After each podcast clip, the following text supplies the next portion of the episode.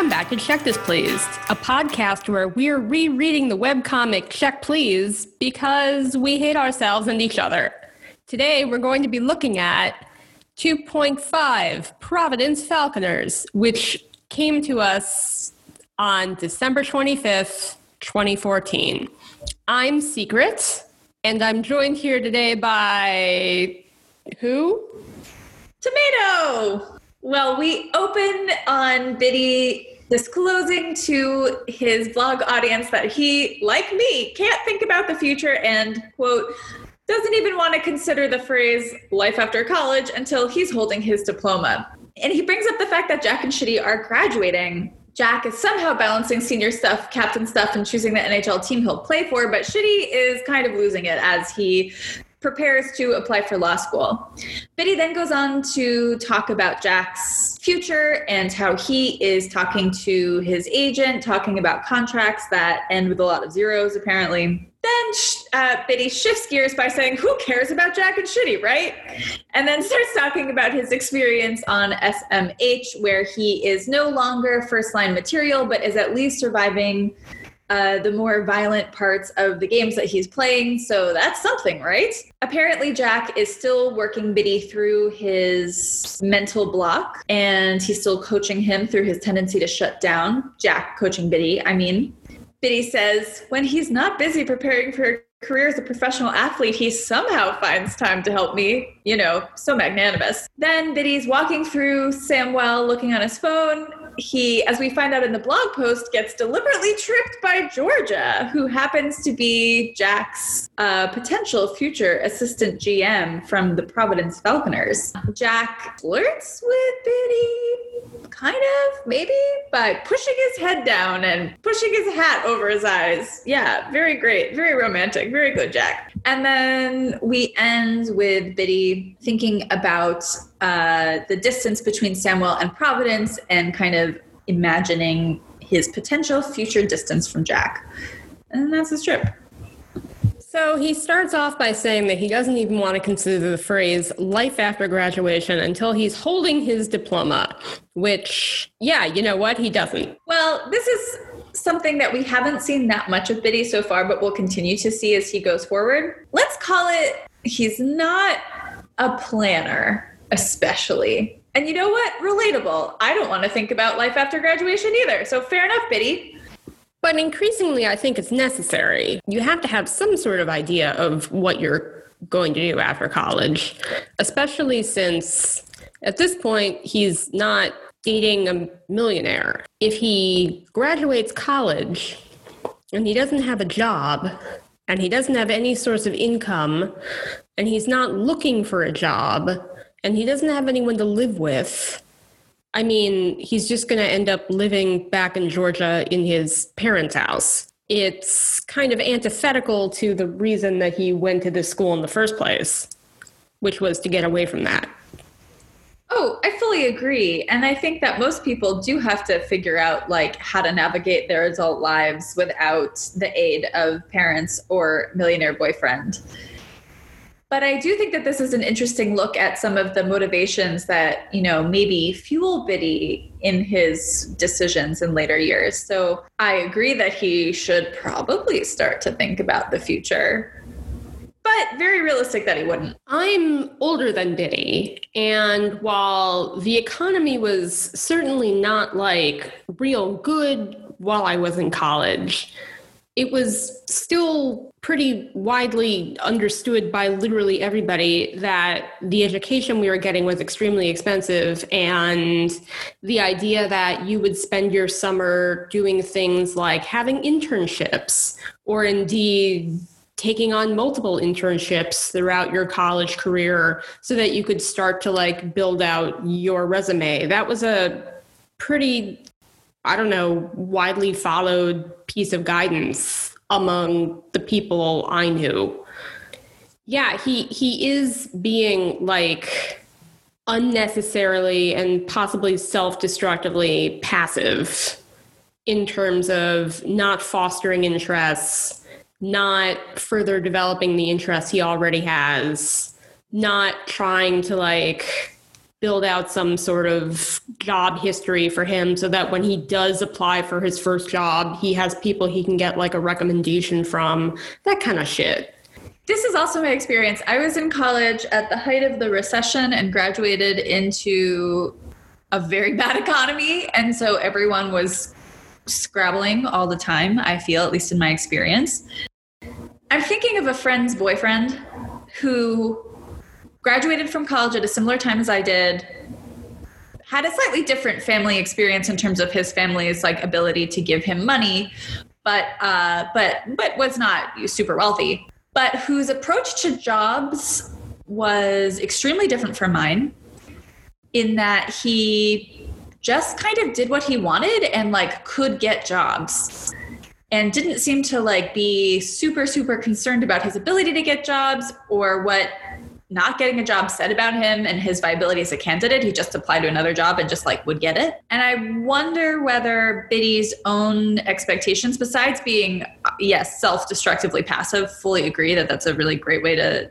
To describe what's happening here. I wonder whether looking at his dad's career or sort of the men around him, I wonder if he feels that urgency. I don't know. Certainly he could or might not. I'm not sure.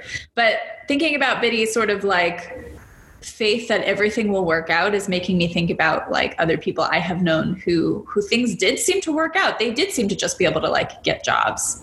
That's not my experience. I wonder whether we can like think about his circumstances and, and how they may have impacted his lack of urgency or whether it's just like a, a coping mechanism for anxiety about the future. I don't know. Yeah, I think it's an anxiety mechanism for coping with the future because, well, I guess a coping mechanism for anxiety about the future is effectively just like not even thinking about it. I don't think it's that he has some sort of like certainty that things will just work out for him. I think he is just not thinking about it, not engaging with it at all. Anyway, we obviously will be able to talk about this a lot more, especially as the comic starts to roll into like the end of year three and then throughout year four, where actually this begins to become part of the text of the comic. But I didn't really remember that this sort of cropped up this early that he he did make this comment that's actually very true to his character and true to his story. But people whose future he is very focused on at least for a couple of strips are jack and shitty uh, which is interesting because as you pointed out they're not graduating for like eight months. So this is pretty early to be thinking about their departure. Although, of course, they are making preparations for the next year. So I guess it makes sense that he's thinking about them. Yeah. The only the only thing I really have to say about this is that I was somebody who, as a freshman, made friends with the juniors, both in high school and college.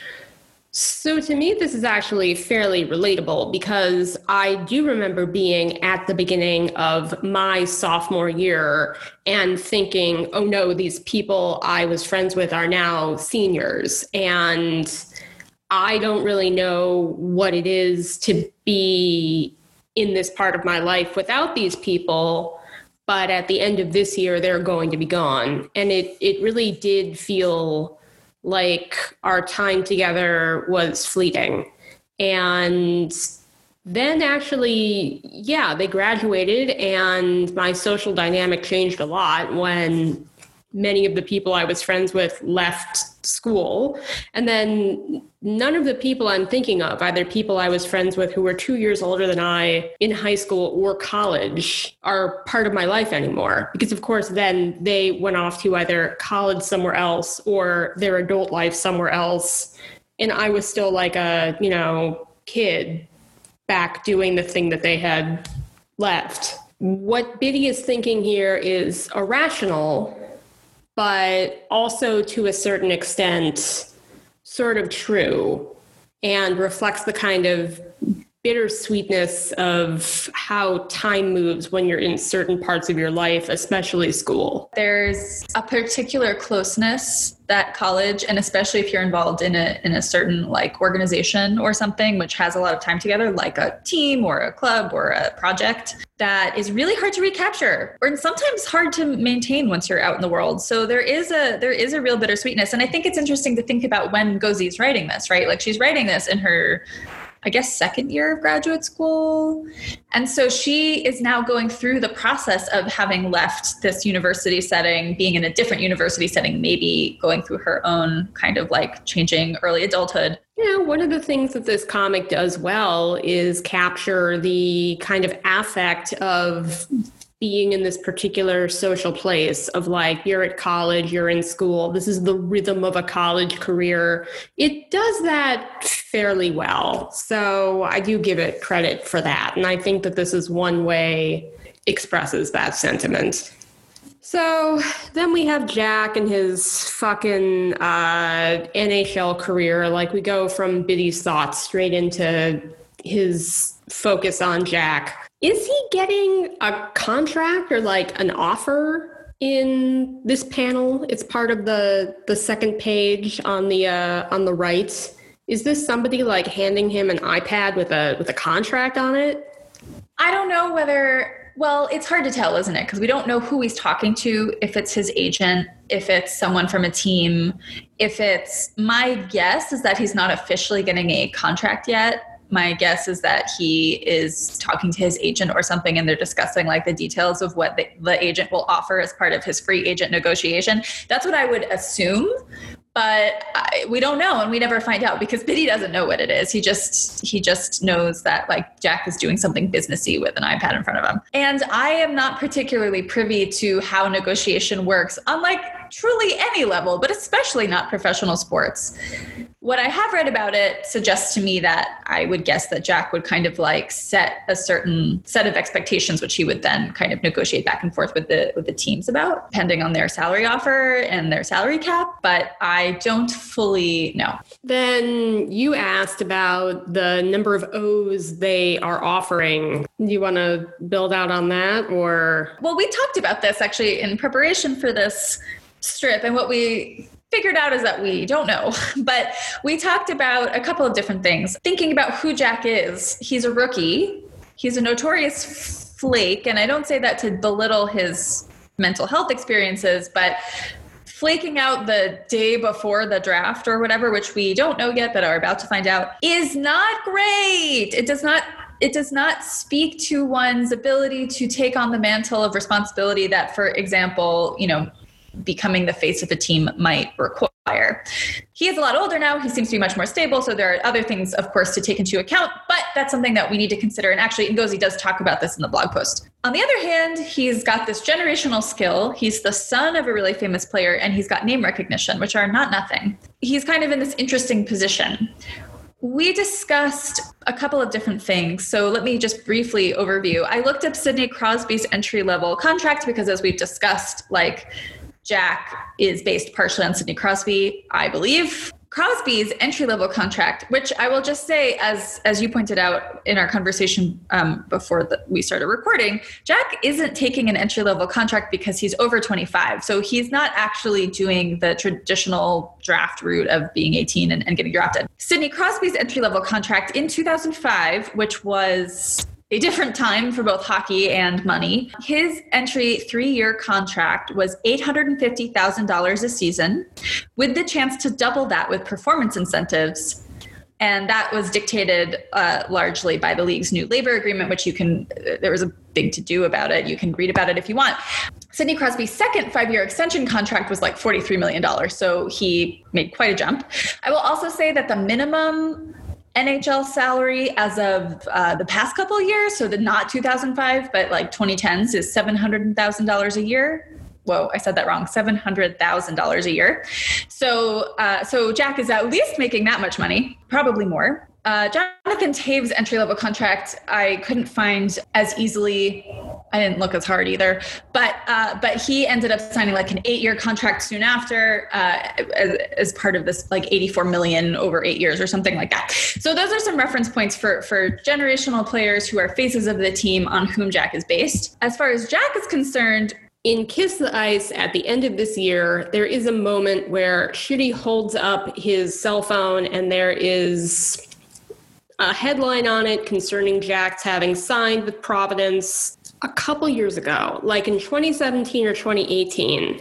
Somebody blew that up and was able to read it and i remember seeing like legible like legible versions of it. But when i went back to it today to double check what that number was and exactly what it said neither in the kickstarter volume nor on tumblr was i able to blow up the image in a way that it was like legible. I remember it was something like he signs a three year two way I want to say it was $3.1 million contract, but the 3.1 is where it's a little sketchy. Jack is not being an, offered an entry level contract, I presume, because an entry level contract that you sign when you are 24 years old would only be for one year, and an entry level contract after you are 25 doesn't exist. He, of course, at the end of this year will be 24, turning 25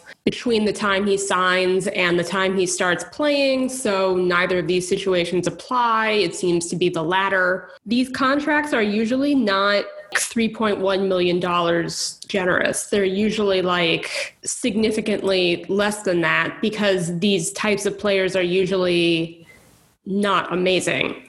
The two way part refers to that he can play for either the NHL or the NHL team's AHL affiliate. Don't worry about it. It never actually comes up in this comic, so who cares? The idea that they would be paying Jack Zimmermann $3.1 million a year is fucking insane, especially when the way that contracts work is that he has the initial term of the contract to prove that he's able to perform the way they want him to. And then when the contract expires, they have to negotiate a new one. So the idea that they would be committing $3 million of their salary cap to an untested, untried player whose reputation is, like Tomato explained, one of not being able to follow through. And this is like a pervasive reputation, is absolutely like buck wild. If it is 3.1 or 3.3 or whatever over three years and it's closer to like a million dollars, I think there's still being, there is some competition for Jack, but I've brought this up a couple times. What we end up finding out later is that other teams offered Jack more. He could have made a couple hundred thousand dollars more if he had gone with one of the other teams that offered him a contract. So it's not like the Falconers are outbidding somebody to try to get him by offering him this much money. The idea that this is the going rate for Jack Zimmermann is kind of like unbelievable. And the thing is, we're told constantly in the comic that he's like a generational talent and he is truly worth this much money. But the comic never really shows that. Like, he hasn't actually done anything or played that stupendously well. He's extremely good, obviously, but like his team lost the Frozen Four last year, and they're not going to win it this year either. And we've seen like real life examples of, of hockey players whose teams do, and they don't go on and become like amazing NHL superstars. So, yeah, this is sort of the start of Jack's unbelievable hockey career being inflated to a point that is kind of absurd and you have to take it as like a romance fantasy for Bitty wish fulfillment in order to understand like why it's functioning, how it's functioning. I don't think any of us are trying to hold this comic to unreasonable realism standards, but the comic is making certain claims about itself as a particularly in the paratexts and in interviews and so on and so forth about like what it's doing. As part of that conversation it's worth thinking about what narrative is being built about the nhl and how does jack fit into it? And why is jack being pursued by the nhl and i think the answer that i have in this moment is because he's bitty's love interest. So like bitty always wants him or whatever or is about to want him he already is into it so too does the NHL. So too does the entire world. Like through Bitty's perspective, because Jack is ultimately desirable, Jack becomes ultimately desirable for everybody. And, you know, I've read romance novels in my day. Sure, that happens.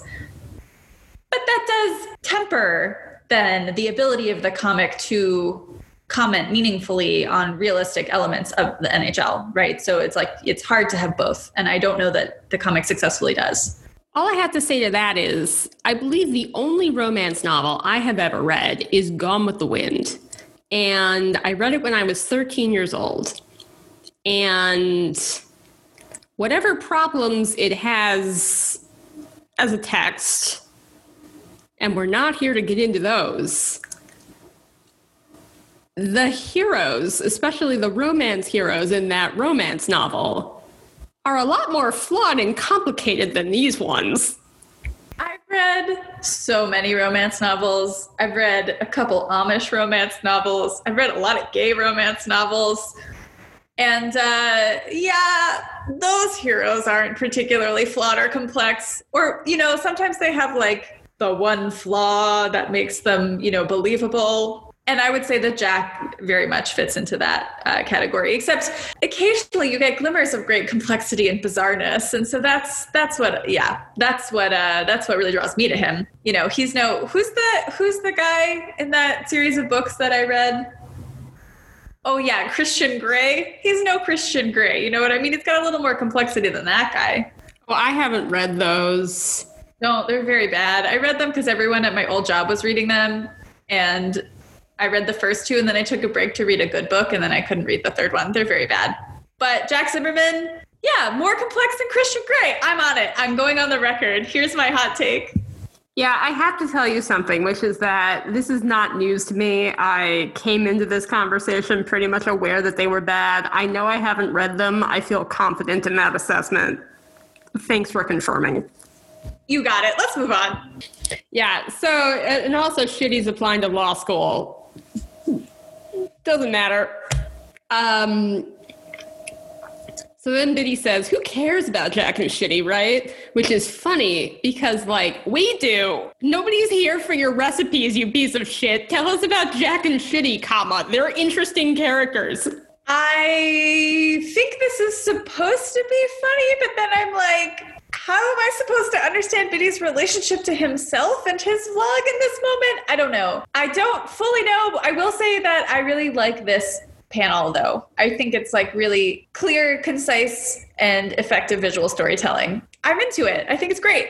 Yeah, obviously it's supposed to be like meta and deconstructionist, but it's also ironic because at a certain point, Jack and Shitty will just like be out of the comics. So prophetic as well who does care about Jack and Shitty? I guess not really Ngozi. And you know what? That's fine. That's fine. That's her prerogative. I do think it's. I mean, yeah, it's supposed to be meta, right?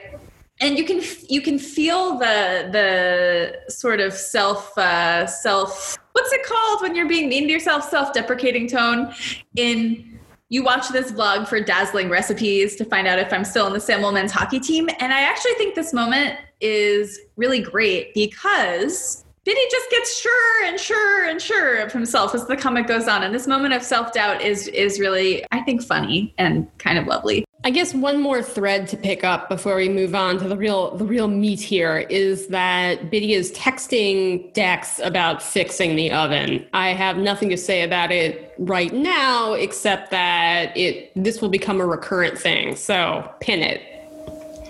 Then I guess there's some flirting or something.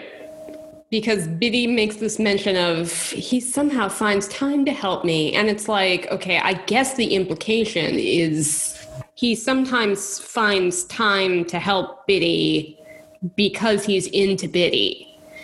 But actually, this is part of the captaining that Bitty says Jack is busy with earlier in the strip. Like, Jack is still leading the hockey team. He still wants the hockey team to win. He needs the people on the hockey team to play well so that he can impress people like George Martin and they can offer him $3.1 million in, I don't know, hockey cash. Also, Jack was doing this for Bitty the year before when he very strongly didn't like Bitty. So I think the sort of leading, you know, oh, I don't know why, you know, oh, and then you find out it's because Jack is looking for reasons to spend time with him, that doesn't add up for me.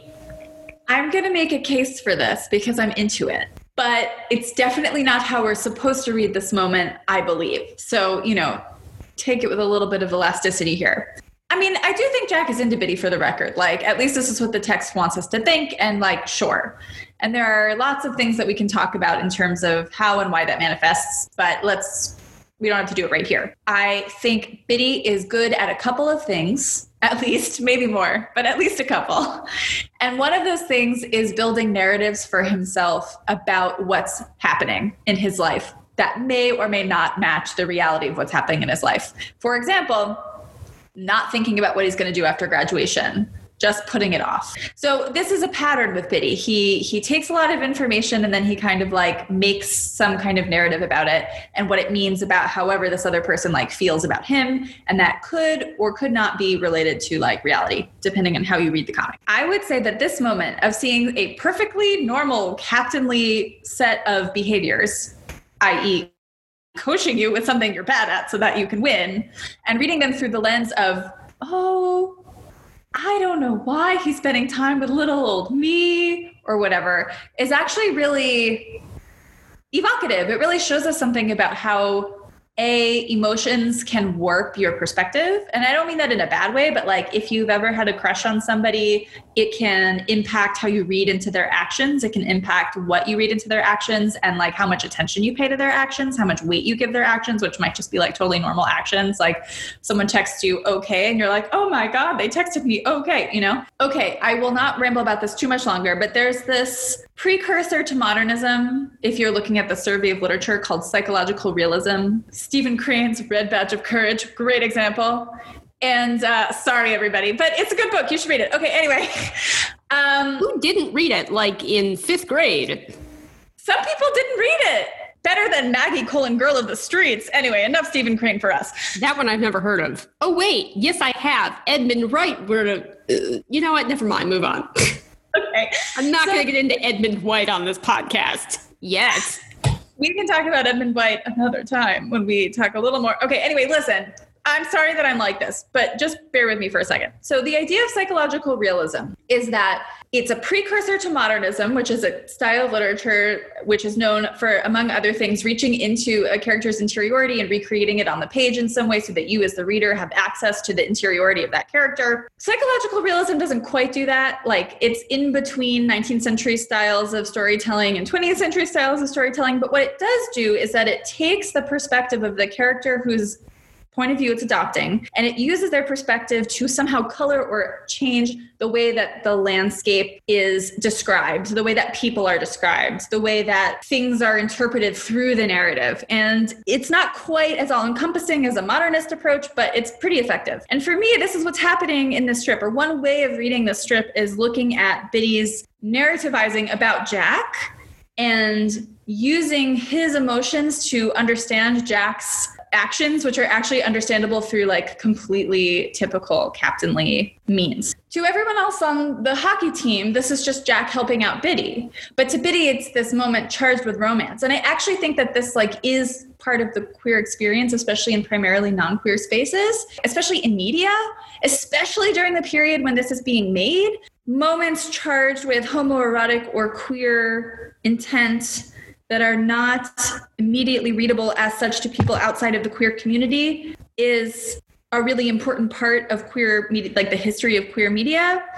And I don't think this is necessarily done on purpose, but I think that this moment, which is readable through multiple options, but for Bitty is is like romantic in some weird way and is resonant with that history. That's why I like this moment. I think it is not meant to be doing something so complicated, but that is how it feels to me. And in my psychological, realistic landscape of check, please, that's why I like this moment.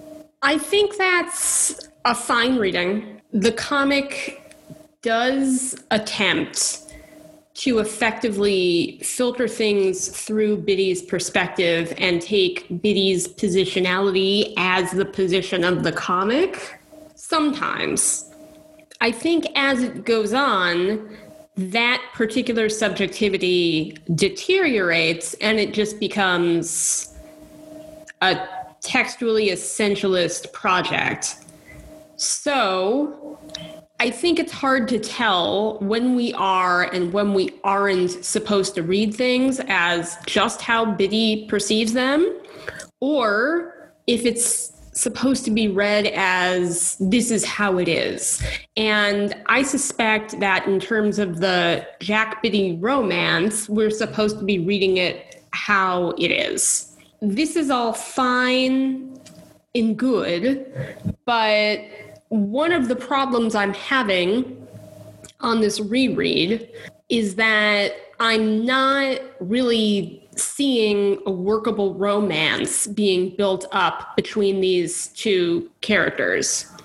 If you showed me a couple panels of what's happening in these checking clinics, that would probably be a lot more effective. But they happened before, and it wasn't romantic. We don't see their faces here. And yes, it's a nice shot, but they're like way far away. You made the point that their body language in this particular panel is much different and more evolved in terms of their, I don't know, warmth or openness to each other. And that's true.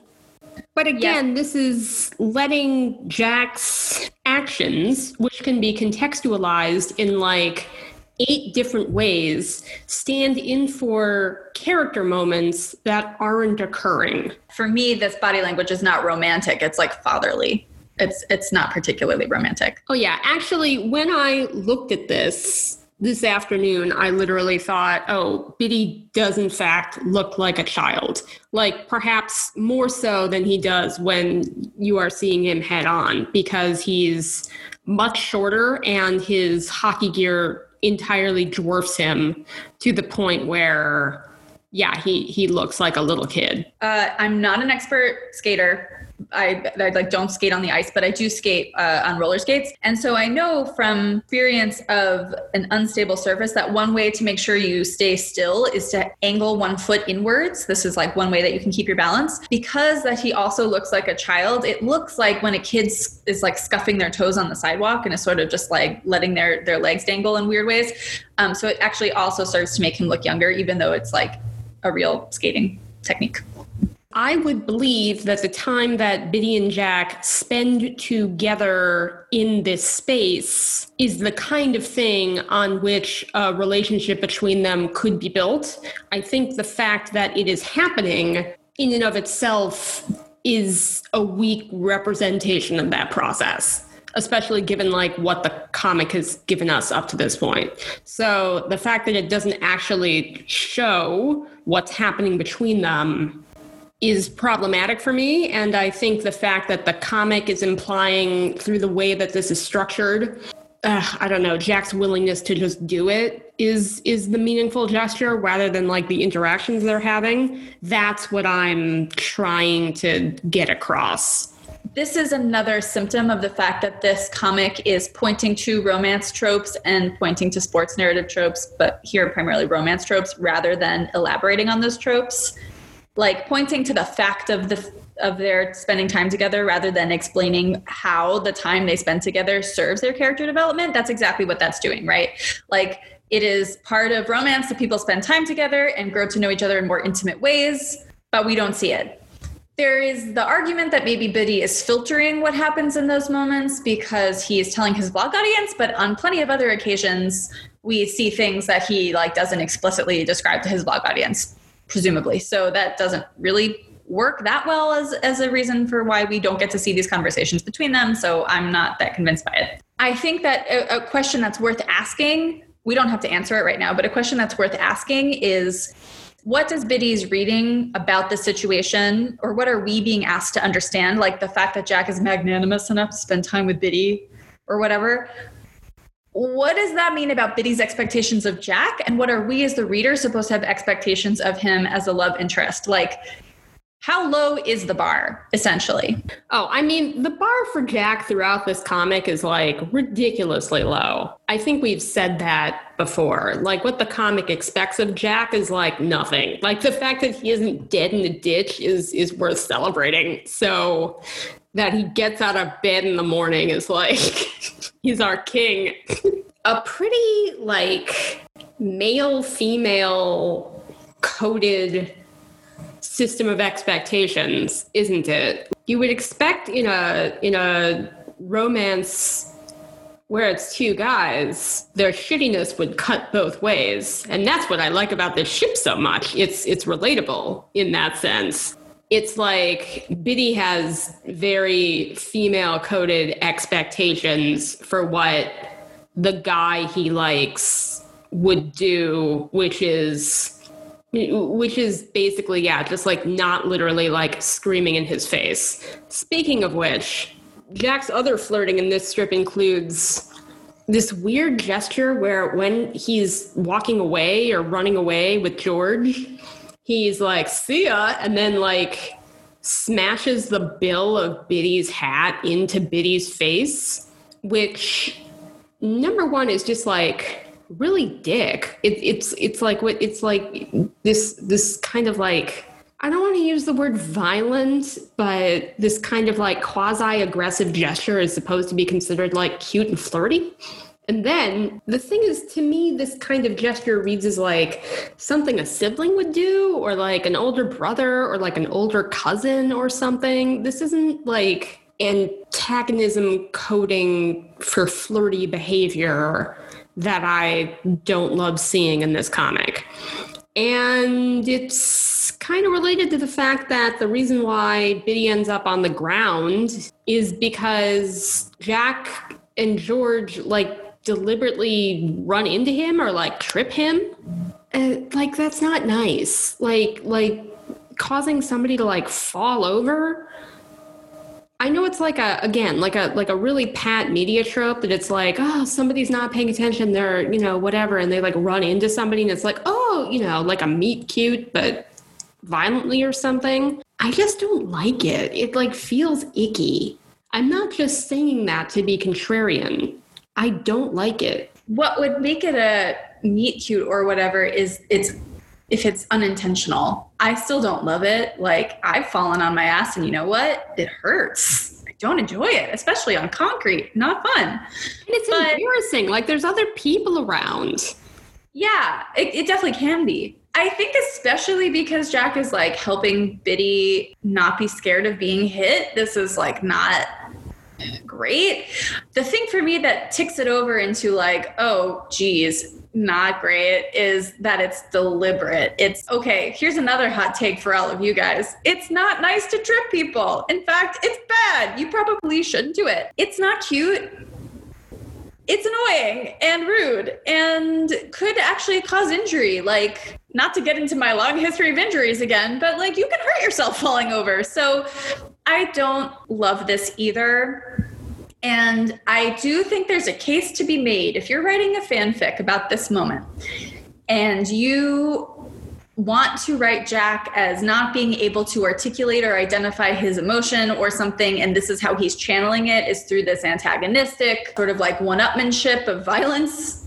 I'm there, but does the comic make that case? I don't think the comic does. I think I think you can read into it, but I don't think that's the tone that we get from this moment. It's it's meant to be like cute and slapsticky, but unfortunately I I don't love it either. I think it's like not a kind thing and it's a pattern of unkind behavior even though now we're into it because Jack is like officially the love interest or whatever, you know, or almost officially. He's about to be the love interest. I don't know if it's antagonistic. So if I've used that word, it's because I've been trying to search for like the right vocabulary to work out what this moment means. It's aggressive. It's aggressive in the way that a lot of like masculine coded behavior is aggressive, effectively to like sublimate actual feelings.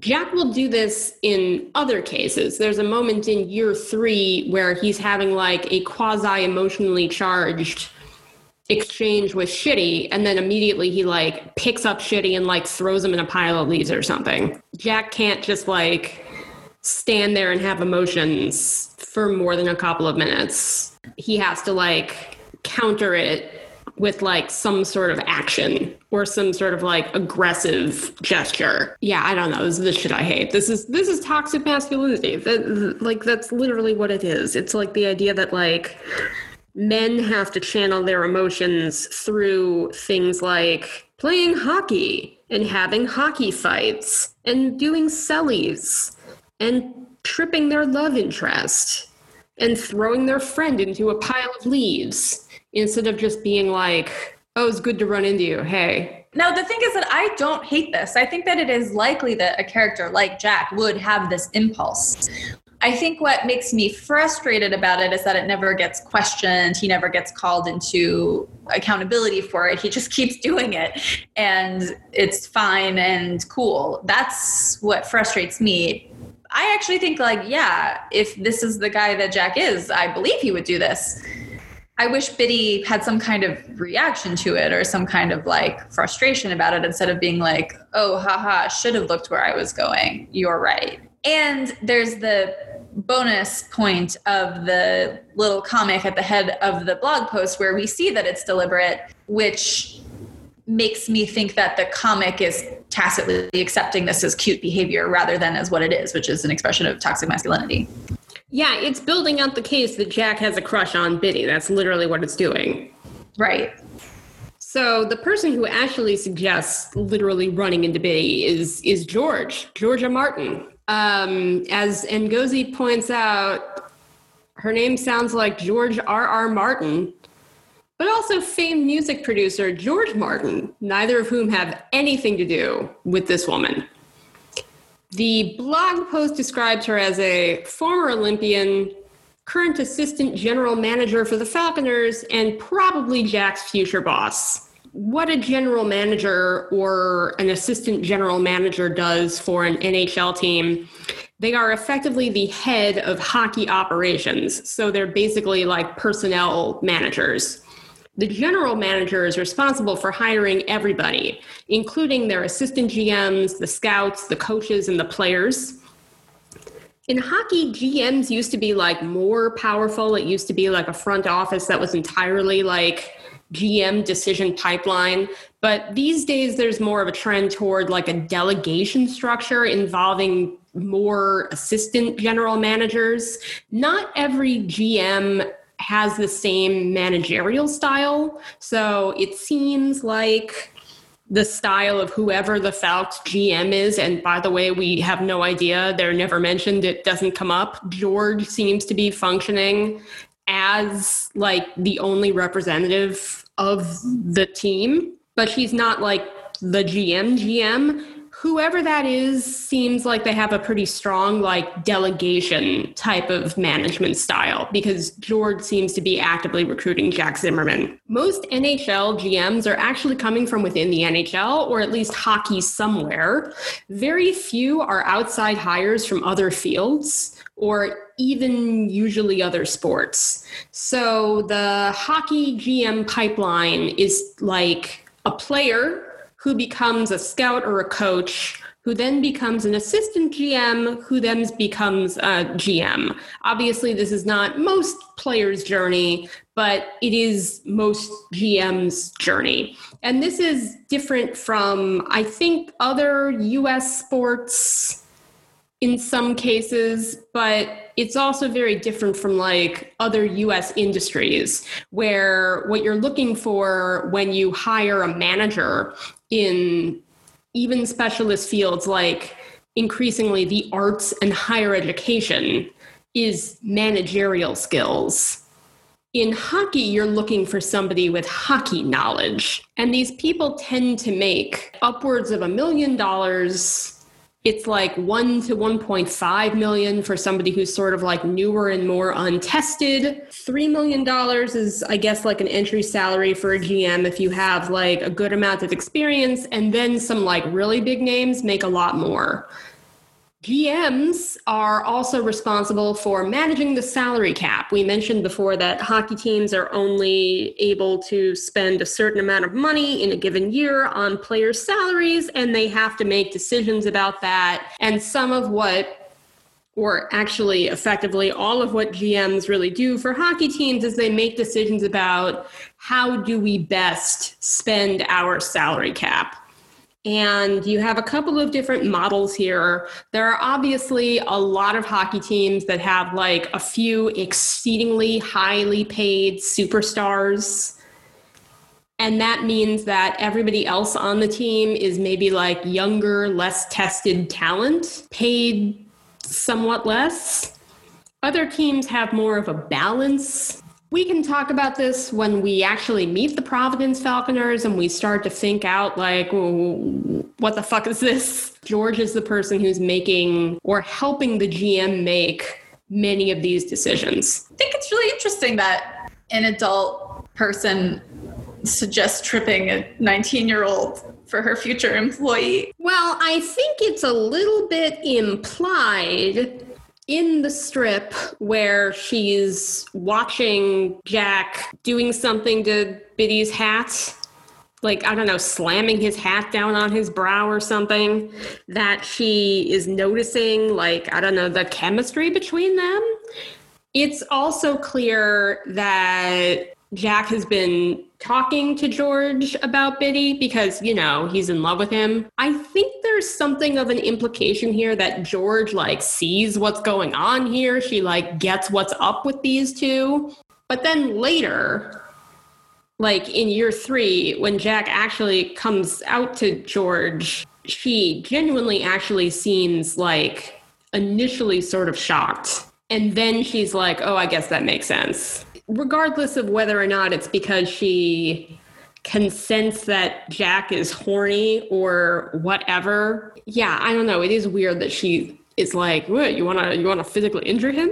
All right, so this blog post is actually really interesting. There's a lot of cool stuff in it, and we will cycle around to George shortly. But I want to make the point that she, well, Ngozi, writes a little blurb where she says, You invented NHL expansion teams so you wouldn't have to get into the awkward position of having Jack play for a real hockey team with real people if I mention random NHL teams and you're like, what? How have I never heard of that team? It is because I made a few up. Samwell University does not exist, and neither do any of the following. And then she lists four teams. The Providence Falconers are, of course, one of them. The Houston Aeros, the Seattle Schooners. She implies that she has a story to tell about them no word of that since. However, they are the team that the Falcons beat to win the Stanley Cup next year of the comic. And of course, the Las Vegas Aces. In parentheses, she puts Kent Parsons' team. And that's not the only time that he comes up in this blog post. In all caps, speaking of Georgia, Ngozi writes, while everyone was getting caught up in the hoopla generator that is Kent, a new challenger appears Parson, I was busy drawing Georgia Martin. So I think this was cool to bring up for a couple of reasons. The first is we're kind of, I think, passively, or at least I am, tracking how is Kent Parson being introduced? And the fact that he's brought up twice here is an indicator that we're supposed to be paying attention to him. And also, it's indicated here that people are paying attention to him. Something I've never really thought about before is that I think the tone of this, while everyone else was getting caught up in the hoopla generator that is Kent Parson, but I was drawing Georgia Martin implies maybe that people are like erroneously paying attention to Kent Parson and they should have been paying attention to Georgia Martin, but you haven't yet introduced Georgia Martin because you were only busy drawing her after you'd already brought Kent Parson up. From this point on, just in terms of like extra material, etc., there is reams and reams of stuff in all of these blog posts and in all of these extras about Kent Parson. George is drawn in some extra art, but it just genuinely doesn't seem like Ngozi is quite as interested in like sharing information about her or producing content about her. So I don't know. I found this like a weird sort of passage to reread in retrospect. The very nature of bringing Parse up in these in this blog post is itself creating more hoopla about him. Like people aren't you haven't introduced the character yet, right? So like people wouldn't be talking about him unless there was information about him being brought up. So it's just this kind of like interesting tone when I think about the ultimate arc of the, of course, of Parse within the story, but then also like the way that conversation about Parse kind of goes. It's really interesting to, to already see the tension here. I always read this all caps point as sort of jokey and self aware that she had created the hoopla around him. And, and I think that it is. But you're right that it's also like, there is this sort of implication that we should have been talking about George, but George hadn't been mentioned until I don't even think in extras she had been mentioned. Like Kent Parson, there were sketches of him showing up. There were no sketches of George showing up before she came into the comic, as I recall. Well, yeah, I mean, the last comic had you should have gone first in the draft, not Kent Parson. And then in the blog post, it said, Who is Kent Parson? Probably my favorite character. And then there's something like several weeks in between those two comics.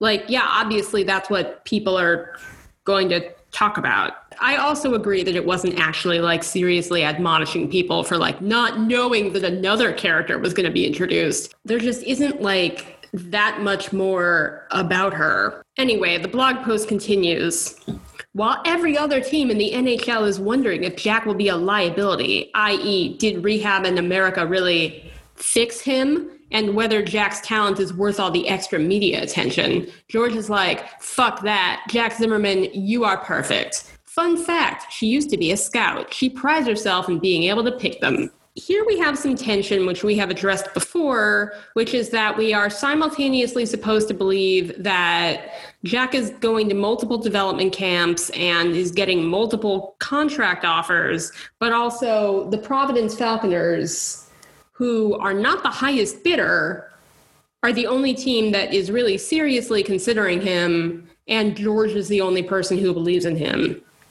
Despite the fact, of course, that two strips from now, Hoopla generator Kent Parson will show up to take Jack very seriously. You're, we're supposed to believe that everybody else is being really cautious about Jack, but in fact, at least three other teams were also on board and potentially willing to even pay him more. I have thoughts about this. Okay. they don't make any sense in terms of the narrative. Like, yes, this is a problem in the narrative. But if you look at it from a metatextual perspective, this is a clash of genres. This is a clash of the sports narrative genre and the romance genre.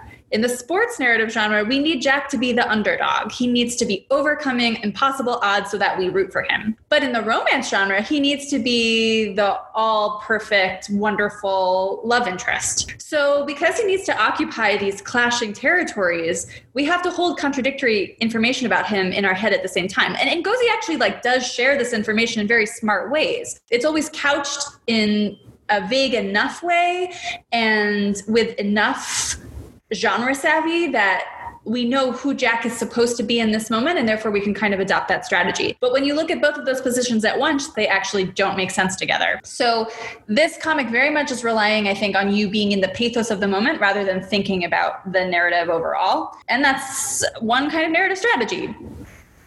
And it leads to this tension between who Jack is supposed to be I think a sports narrative can also be a romance, not in the love and sex sense, but in the literary sense, medieval and early modern sense of heightened emotion and extreme outcomes stemming from commonplace situations. I absolutely agree with you. And I think that with a little bit more massaging, this character could have not been in contradiction. Like, he, it is possible for a character to be complex enough to hold all these possibilities, right? And for the world to be complex enough that people have different reactions to him. This comic just doesn't quite get there. I don't know. You can probably guess most of my storylines, but Jack is eventually going to need an executive confidant at some point. And who else could be better than a woman in the NHL, a person in a position where they're a minority blazing a trail?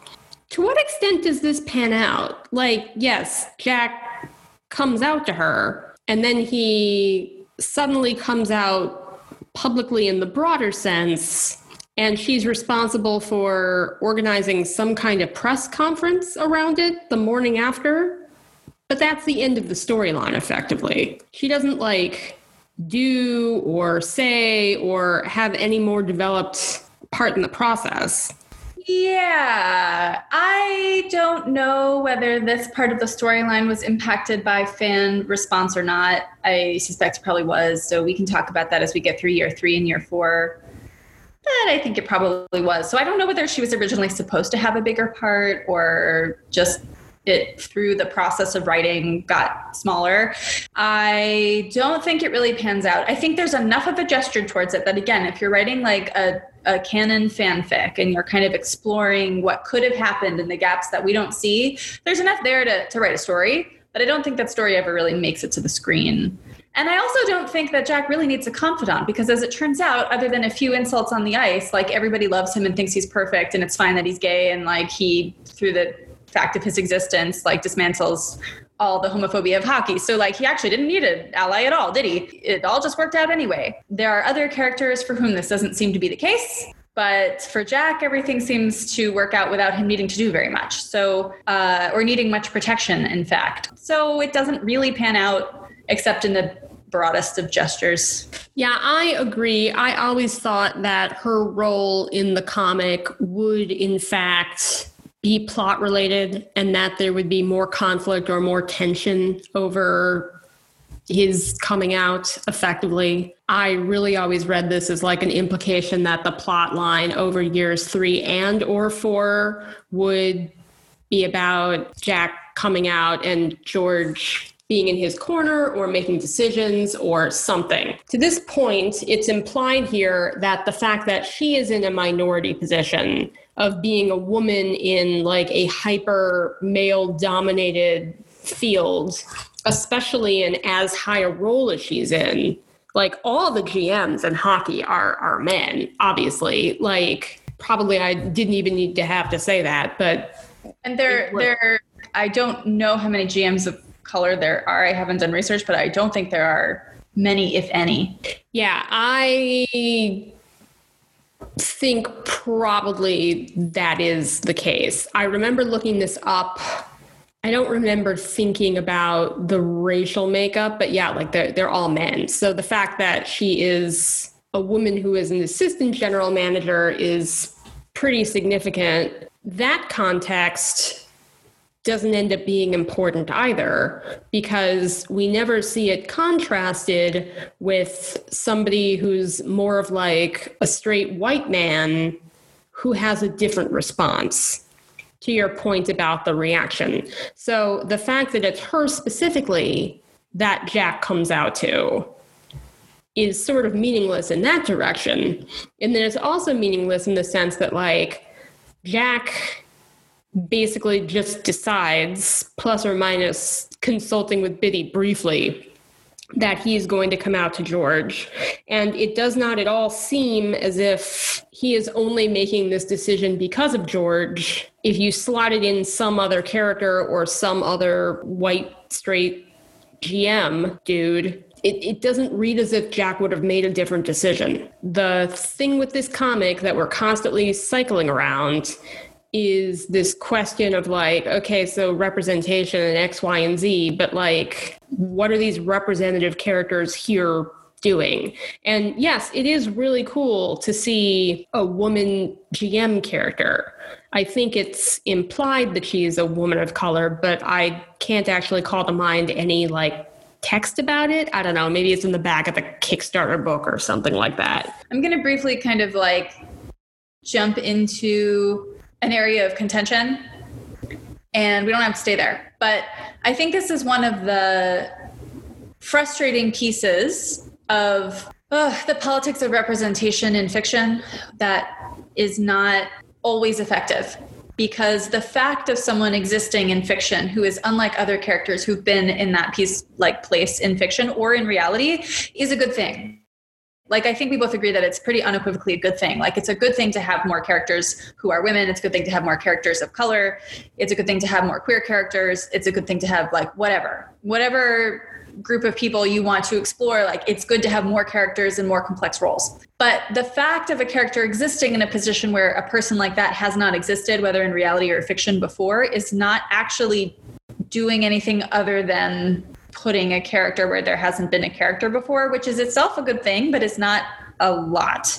We've talked about this when we talk about Lardo. It's really good that Lardo's in the comic, but she doesn't do anything. And so it becomes this frustrating. Oh, sorry. Yeah. Well, in this comic, she specifically asks Bitty, like, what's up? And Bitty says nothing. Oh, you, oh, oh, oh, you're so right. Oh, woof. Didn't mean to erase Lardo's contribution to the greater Check Please arc there. But you see what I'm saying, right? Like, it's really, really good to have these characters yet because they don't have a broader more complex role within the comic like there's a limit to what good happens because of their existence. And this is something i really struggle with in my own life. Like what does it mean to write about different kinds of characters? What does it mean to write about characters who have the same identities as I have that people don't write about? What does it mean to have characters who don't have the same identities as I have that people don't write about? Like how do I how do we navigate this as writers? Like I'm not trying to take Ngozi to task for this. I'm just trying to point at this difficult tension particularly in YA literature and in graphic novels, which are both areas with um, a focus on diversity at the moment.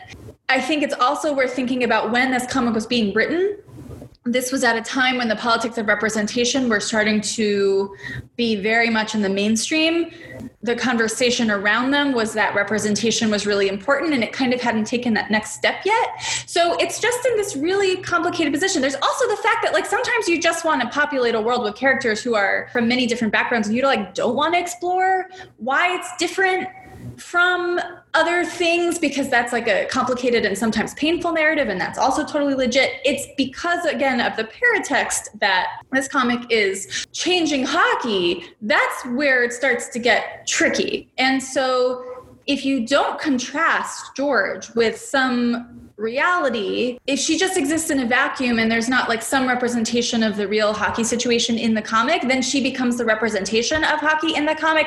And then you are reinventing hockey, but you're not necessarily like doing a really effective commentary. So it just gets into this weird difficult area. That's why I think this that George's position is is kind of hard and strange. I wouldn't be making this reading if the text attached to the comic said, I just thought it would be cool if there was a woman in this role. Like if if that's all it said, then there wouldn't be much more to interrogate. But of course, I was reading this around the time that the first couple strips of year three were posting, maybe even just the first one, that entire beginning of the story was constructed around the tension of Jack and Bitty are in the closet. How is this going to combust in some way? This tension has to be let out. What's going to happen? Yes, something happened, I guess. Going back and reading this around that time,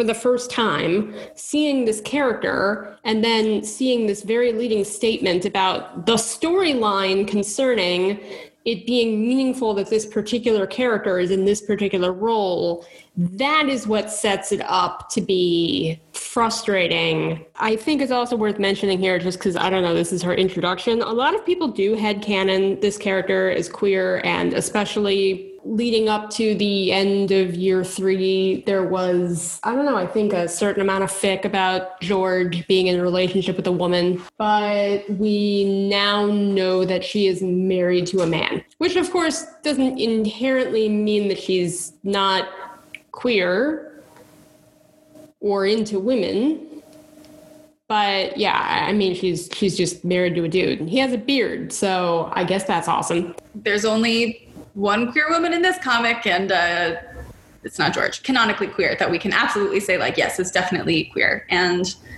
I'm into these headcanons, but I don't think that they are in the text, which is fine. That's what fanfic's for. People should write it, head headcanon it, do meta about it, whatever. Like go go crazy. But this is basically everything we know about this character is contained in like the blog post for this strip and then some context down the line about her having a husband. That obviously also doesn't mean she can't be queer. But it's oh, not. yeah, yeah, yeah. No, no, no. I, I think obviously she could be just like literally any of the people off screen walking through the panel or characters who never explicitly stated otherwise could be. Exactly but if you want to you know if you want to communicate to the reader that a character is queer and you're only doing it via like one shot of their cell phone background one time, the decision you want to make is probably not putting in a husband. Yeah, exactly. That's all I'm saying. I will just add that I looked up the list of current NHL GMs, not assistant GMs, but you know, the big kahuna. What am I saying? The the GM. Yes, and, uh, NHL GMs. Yes. And uh, from what I can tell, there there are no men of color. They're all men, and there are no men of color, from what I can tell on this list. So that is telling you something about the hockey world. Yeah. So just for comparison's sake, uh, to give some context, because we recently did talk about sort of like the NHL versus uh, other American sports leagues. Apparently, currently, like in 2020, there are two black GMs for NFL teams, and there are four head coaches of color. It is a 17 year low and half the number of like two years ago, which, to be clear, is still not good and nowhere near parity with like the actual players, let alone the world. But it's markedly different from the situation in the NHL? I just looked this up. There is historically very, very few black head coaches, and I don't think at the moment there are any black head coaches in the NHL. And there are only 43 players, black players in the NHL. So it's like really, really, really, really low. Really low. I have a few questions that are raised by this strip. One of them, I think, is something that we're going to have to think about, but the other two or three maybe we can talk out briefly here. The first one that I think we want to keep in mind as we read through is should there have been this much emphasis on Jack's road to the NHL? We do get some stuff about Bitty here. We learn that he's improving a little. You know, his crush on Jack is developing to the point where he's sad about Jack leaving, and I guess shitty also, but not really, obviously, because he never sees him again. But this entire comic, Providence Falconers, is basically just about Jack. And in fact, we get a lot of comic strips that are basically just about Jack. Yeah, I think something we're going to have to keep reading for is the question of should this much about Jack's road to the NHL even be in this comic? I will make a prediction, which is that if Ngozi hadn't kept telling us he was definitely going to end up on the Providence Falcons, yes, it would have been a worthwhile use of comic time. But because we know what's going to happen, I don't know that it is. And I think maybe some of that time would have been more effective, used in other ways for example, showing us Jack and Bitty having conversations. If there was going to be this much about Jack, shouldn't there have been like more tension over whether or not this would work out at all? And if so, where he was going to end up? Like, shouldn't some of the tension that's building toward the end of the year be about is Jack going to be somebody who can stay in Bitty's life?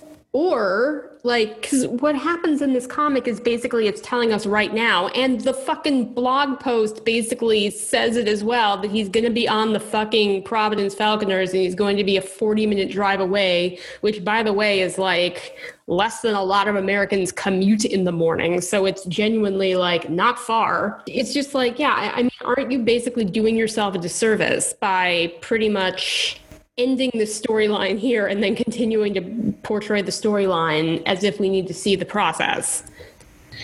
I think it depends on what the goal of the story is. If the goal of the story is to keep readers in suspense, then like yes, this is a foolish use of time. If the goal of the story is escapist romance, then I guess like having the tension and already know how it's how it's going to work out feels sort of similar as when you click on a fanfic and it's like a slow burn, but the pairing is tagged or whatever. Like you know it's going to end in a particular way, and there's a satisfaction in that. So I think if you think about it through that lens, that's what's going on here despite the fact that Check Please is a fanfic, like actually Check Please is not a fanfic. And so there's there for me, yes, as a reader, there's a, a, bit of frustration of like, let me be in this tension. The tension is part of why I read stories. I enjoy it.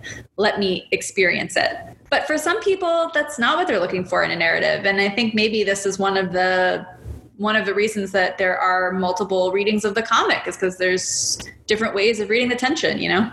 The comic picks and chooses when it wants to be what it is. It's getting very confusing, and it gets more confusing as it goes on what you're supposed to take seriously and what you're supposed to just be like, oh, heart or whatever about.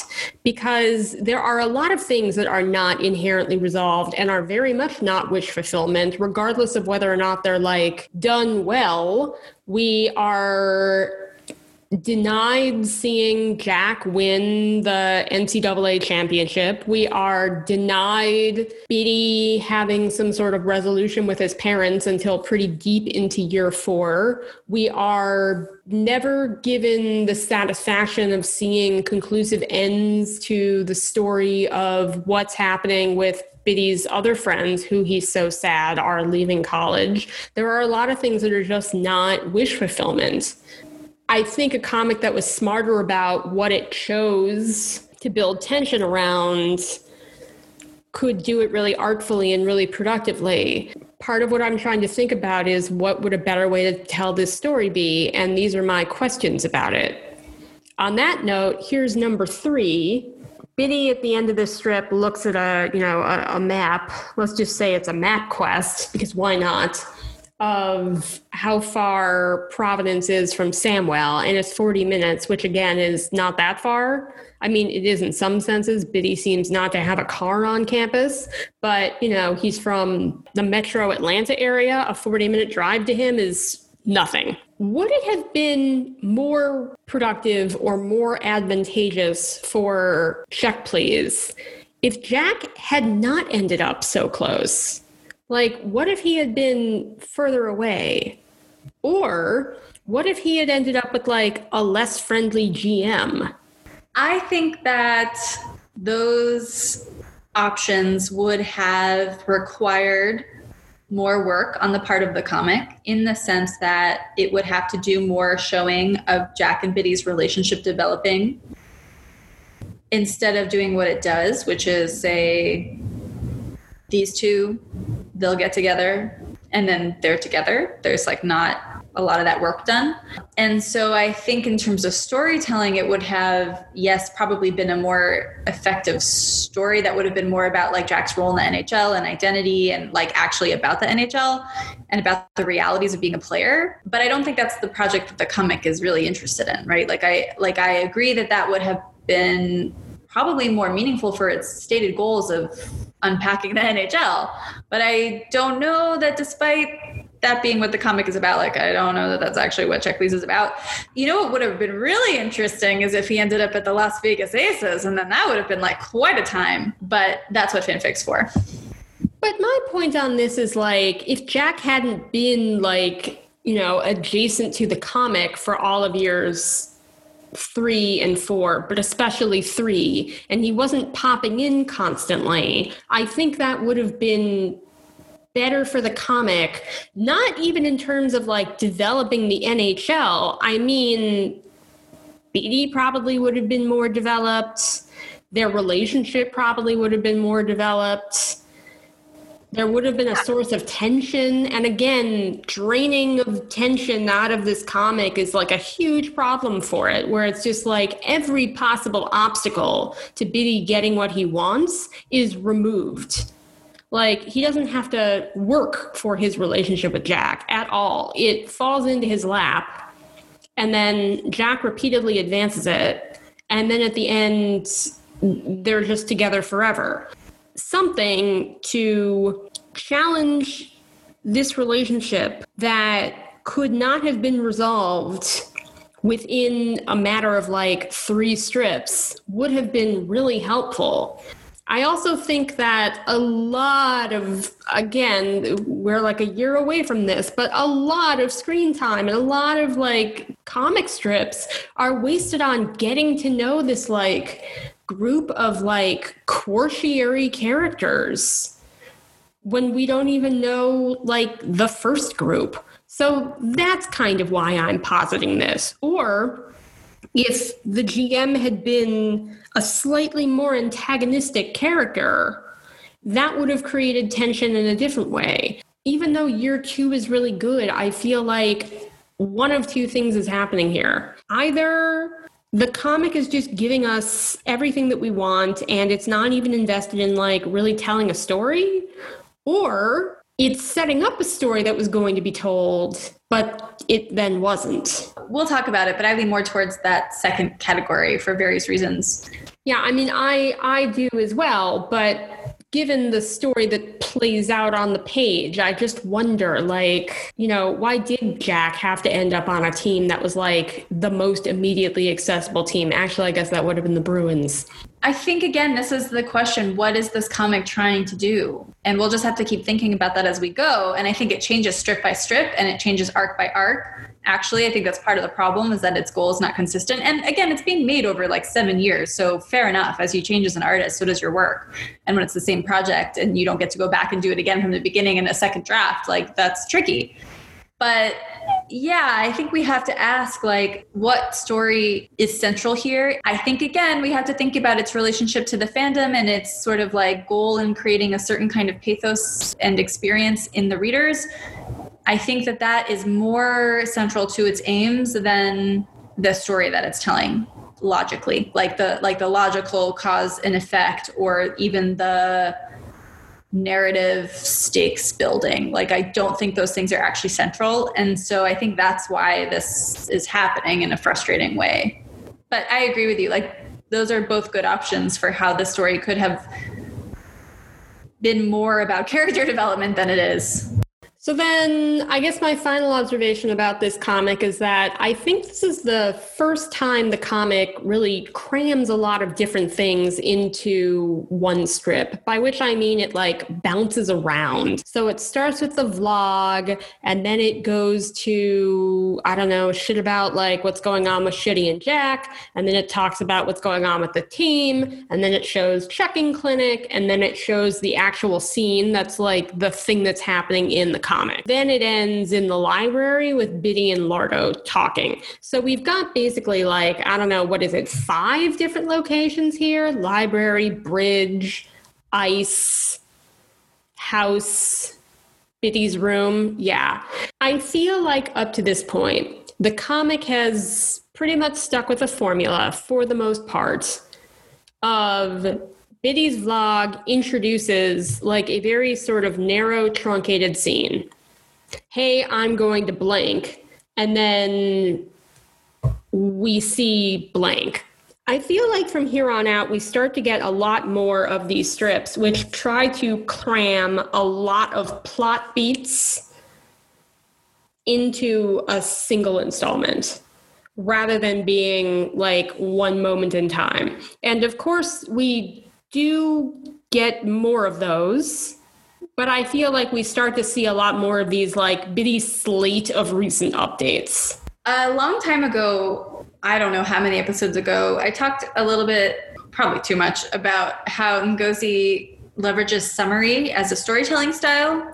And I think that this is an example of that being taken to the next logical step and that it will continue to be used. Because what do we actually see in this strip of scene work? Like, if we're talking about narrative craft, which, you know, I have a suspicious eye towards because a lot of the axioms about what makes good writing actually just serves a very particular kind of storytelling. And i don't think you have to stick to those things. But if we look at like what the actual scene work is here there's almost none. The most scene work that we really see as in we see people talk and interact with each other in meaningful ways not just bitty recounting it we see Georgia knock over, oh, sorry, we see George knock over Bitty. We see Jack do the little hat thing. And then we see Bitty look at his phone while Lardo says, What's up, Bits? And, uh, and doesn't say anything else. Even in those conversations, there's not that much happening. Even the introduction of George is a kind of summary, right? Because we don't learn very much about her. We don't get very much in this moment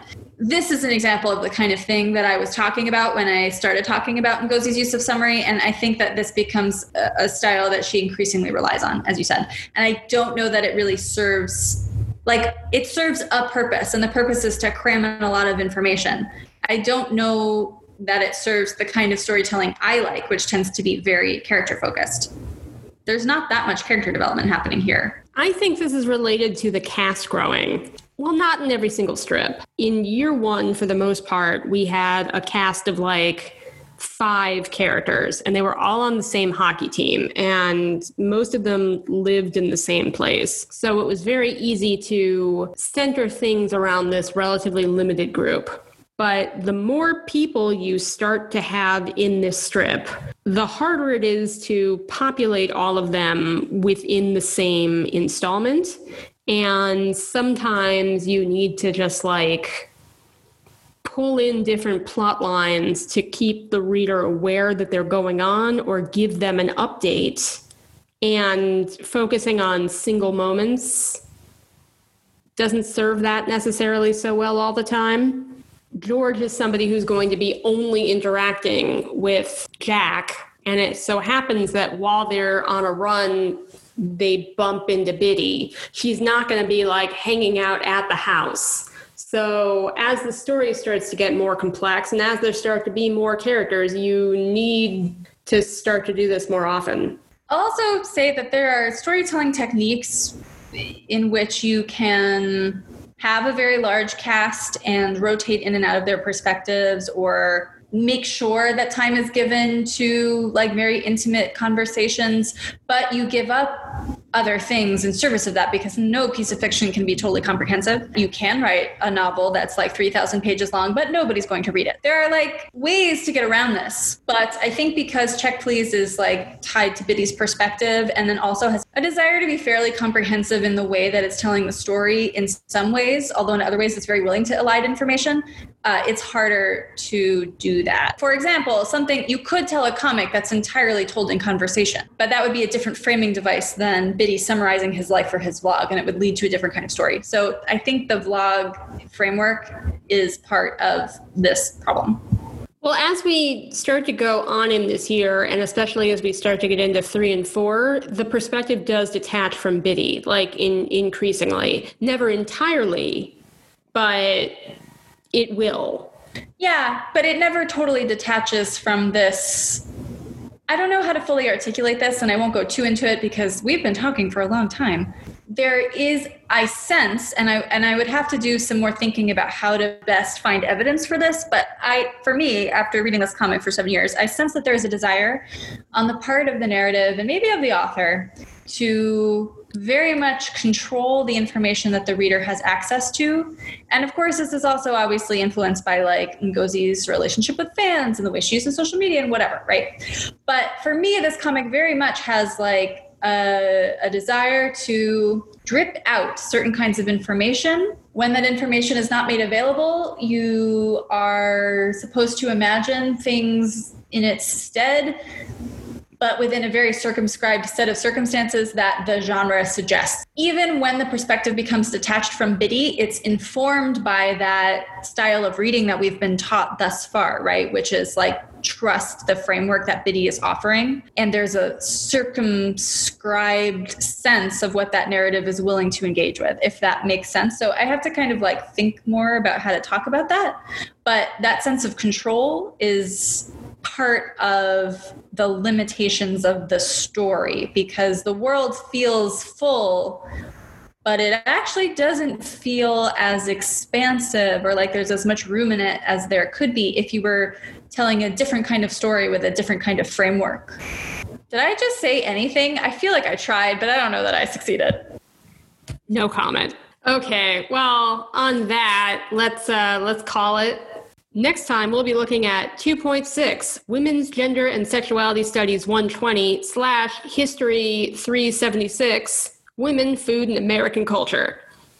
I've been Secret, and you can catch up with me on Tumblr at Camilliar, C A M I L L I A R, or S K R T O M G, or I'm on AO3 as Familiar. And you can find me on Tumblr at tomatorights.tumblr.com or on AO3 at tomato underscore greens. And you can find our podcast on checkthisplease.tumblr.com, on Podbean, and on Spotify. Great. Well, uh, things are things are just getting increasingly fascinating from here. Great. I'll see you next time. And then the time after that, I'll certainly be losing my mind. So get ready, everybody. I'll lie down in a ditch. Okay, all right. Bye. Do you want to say goodbye to me or? Oh, I thought I did say goodbye. I'm sorry. Goodbye. Goodbye. Goodbye. Bye.